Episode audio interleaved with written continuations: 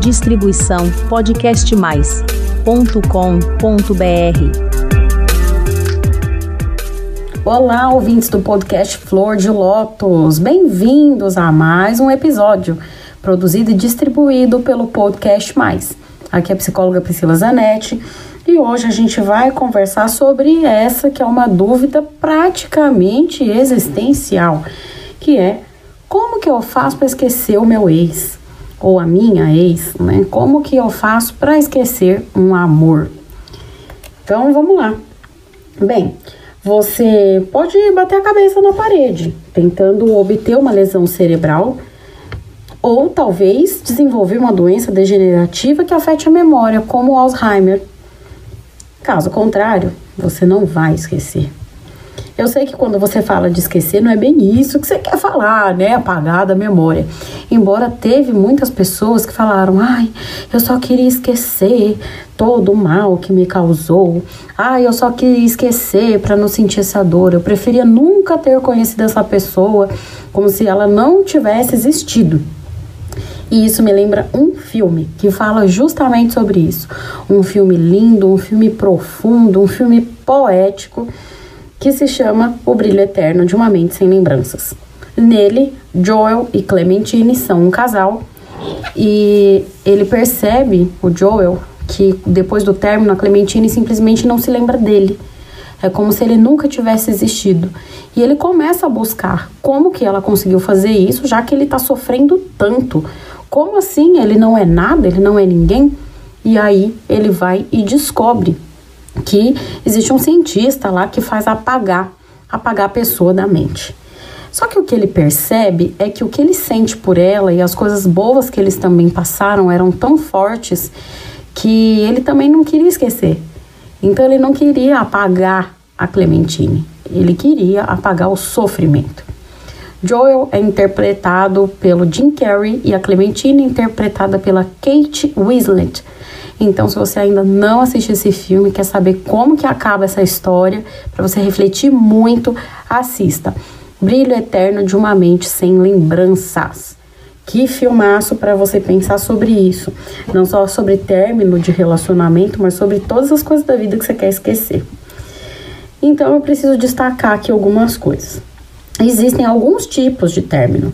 Tem aquele que você termina ainda gostando da pessoa.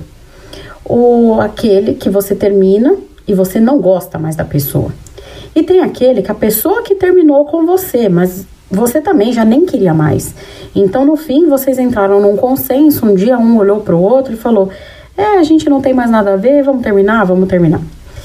É, tem também quando ele termina e você ainda o ama.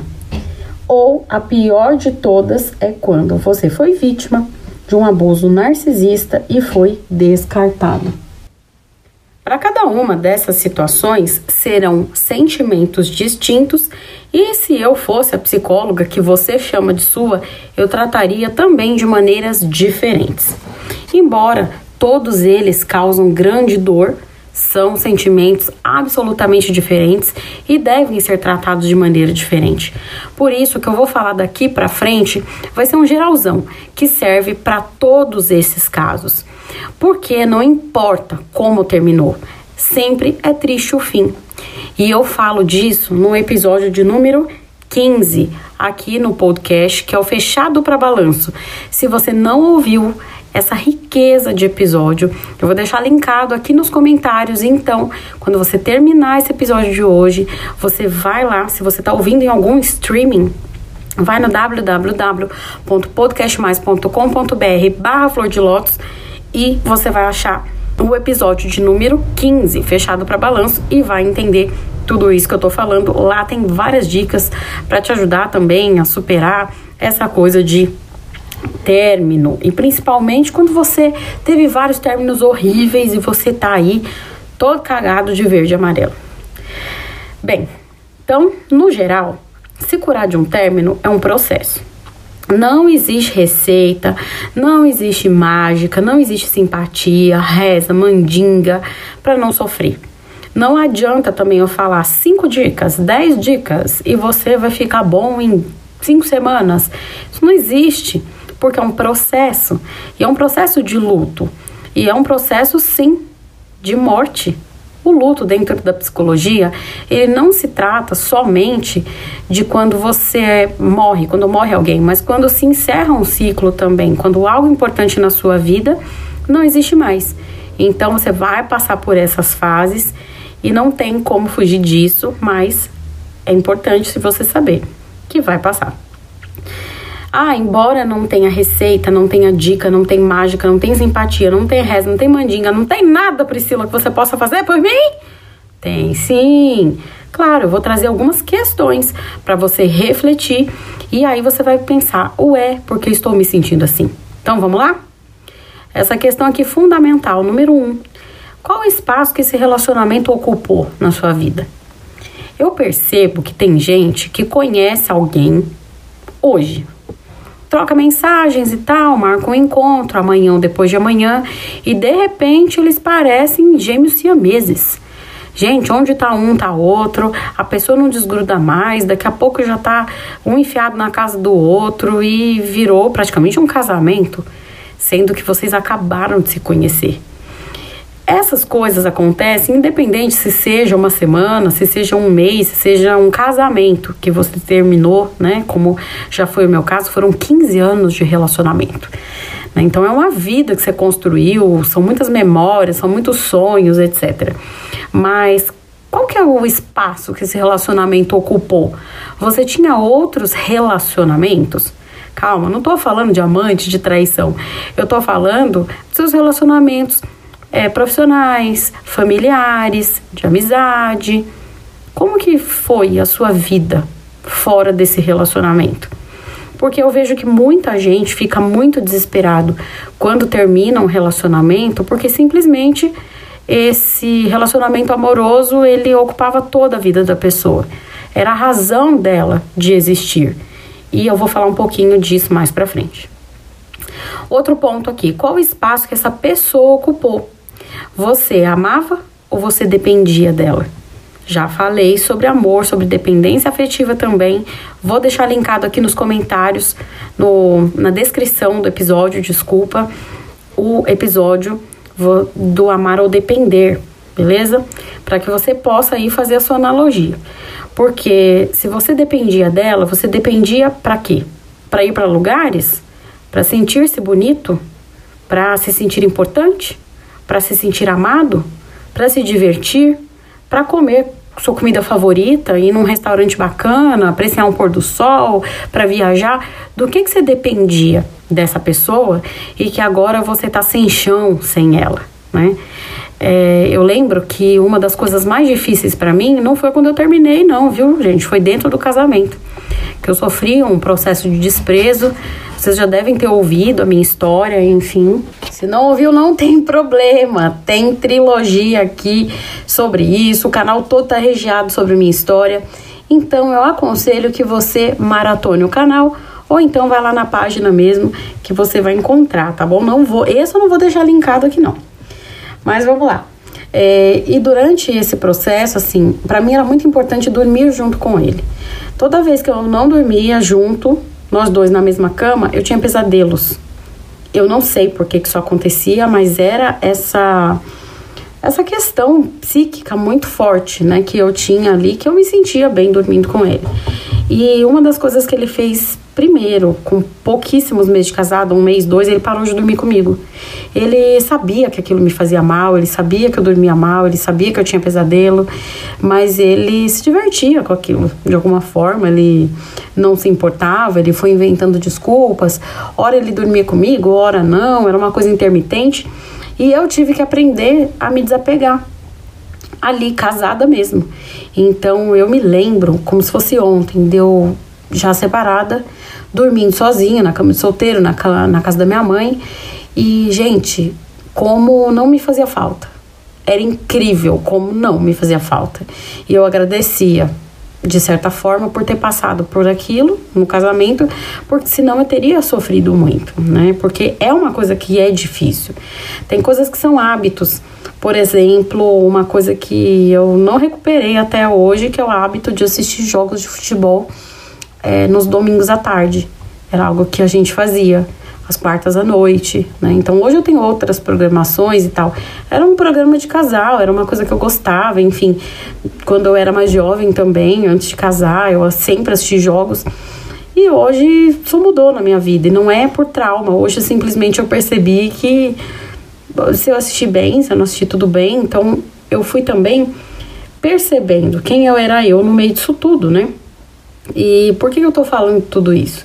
Porque ninguém nem nada pode ser o sol do seu planeta. Nada que pode ser tirado de você é realmente teu. Então, por mais duradouro que possa ser, por mais, por exemplo, ah, um pai ou uma mãe é meu. Não, não é. Né? Te foi emprestado durante um tempo. Então, a gente não tem que ficar sofrendo por uma coisa que não te pertence até coisas suas mesmo não te pertencem. Então, por que, que você vai ficar sofrendo por isso? Ai, nossa, Priscila, que doido isso que você está falando, nada a ver. Não, é extremamente profundo, filosófico e talvez abale tudo que você já pensou sobre si. Mas o outro não te pertence. Ele nunca te pertenceu. Então, o fato dele não estar mais com você não deveria ser um sofrimento inexpugnável né, intransponível. Isso não pode acontecer, porque realmente ele estava ali enquanto foi possível. Né? Então, se foi um término, é um término. E se foi uma morte, foi uma morte que você também vai ter que lidar com o luto. Também um luto diferente, óbvio, de quando a gente perde alguém para a morte, mas o luto da separação, ele é até pior, e isso tem pesquisas que já mostram isso, né? Porque simplesmente você tem que entender que a pessoa ela seguiu a vida dela sem você e o pior com outra pessoa. Né? Você vai ver conquistas, vai ver ela seguindo a vida e você não faz mais parte daquilo. Então isso é que fere muitas pessoas, essa ferida narcísica, né? Como assim eu não sou a pessoa mais importante do mundo? Como assim o meu amor não foi suficiente? Como assim ele me desvalorizou? Como assim ele me rejeitou? Né? Sim, você, alecrim dourado. Né?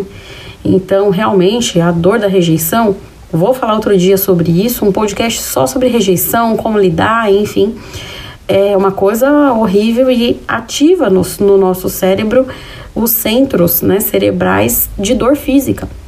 Rejeição é uma coisa horrível, ninguém gosta de ser rejeitado.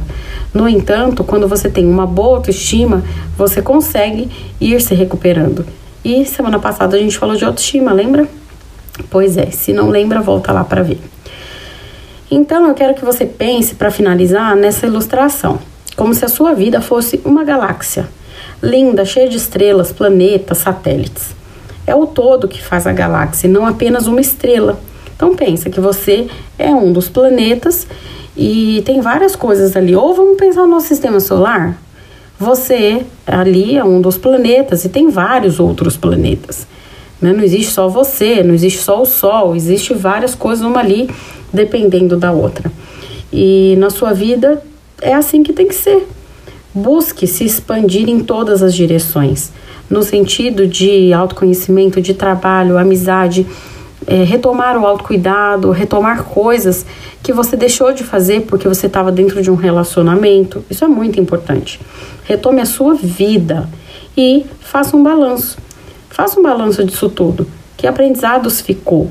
Assim como lá no filme Um Brilho é, Eterno de uma Mente Sem Lembranças, que o Joel ele percebe ele percebe que realmente tem coisas que ficaram de muito bons naquele relacionamento que não vale a pena apagar da memória. Então, faça esse balanço na sua vida também, que eu tenho certeza que aos poucos você fazendo tudo isso, você vai conseguir ser mais inteiro, integrado em si mesmo, completo e pouco a pouco a dor vai dar lugar apenas a memórias, ou às vezes nem isso. Bem, por hoje eu vou ficando por aqui. Eu decidi fazer esse episódio porque foram alguns comentários que eu recebi que achei super importante poder é, criar e não transformar somente em responder mensagens individuais, mas criar algo que possa ajudar maior número de pessoas. Por isso que esse episódio é especial com a ajuda aí de vocês, com as mensagens que vocês me mandam, que além de vocês pedem ajuda, têm dúvidas, também me inspiram a fazer conteúdos que possam ajudar a vida de vocês e de muitas outras pessoas. Por isso que eu sempre peço para você ir lá no www.podcastmais.com.br barra flor de lótus, deixa sua mensagem, manda para mim, eu leio uma por uma e respondo também. Por hoje eu vou ficando por aqui, um beijo e até o próximo episódio. Distribuição podcastmais.com.br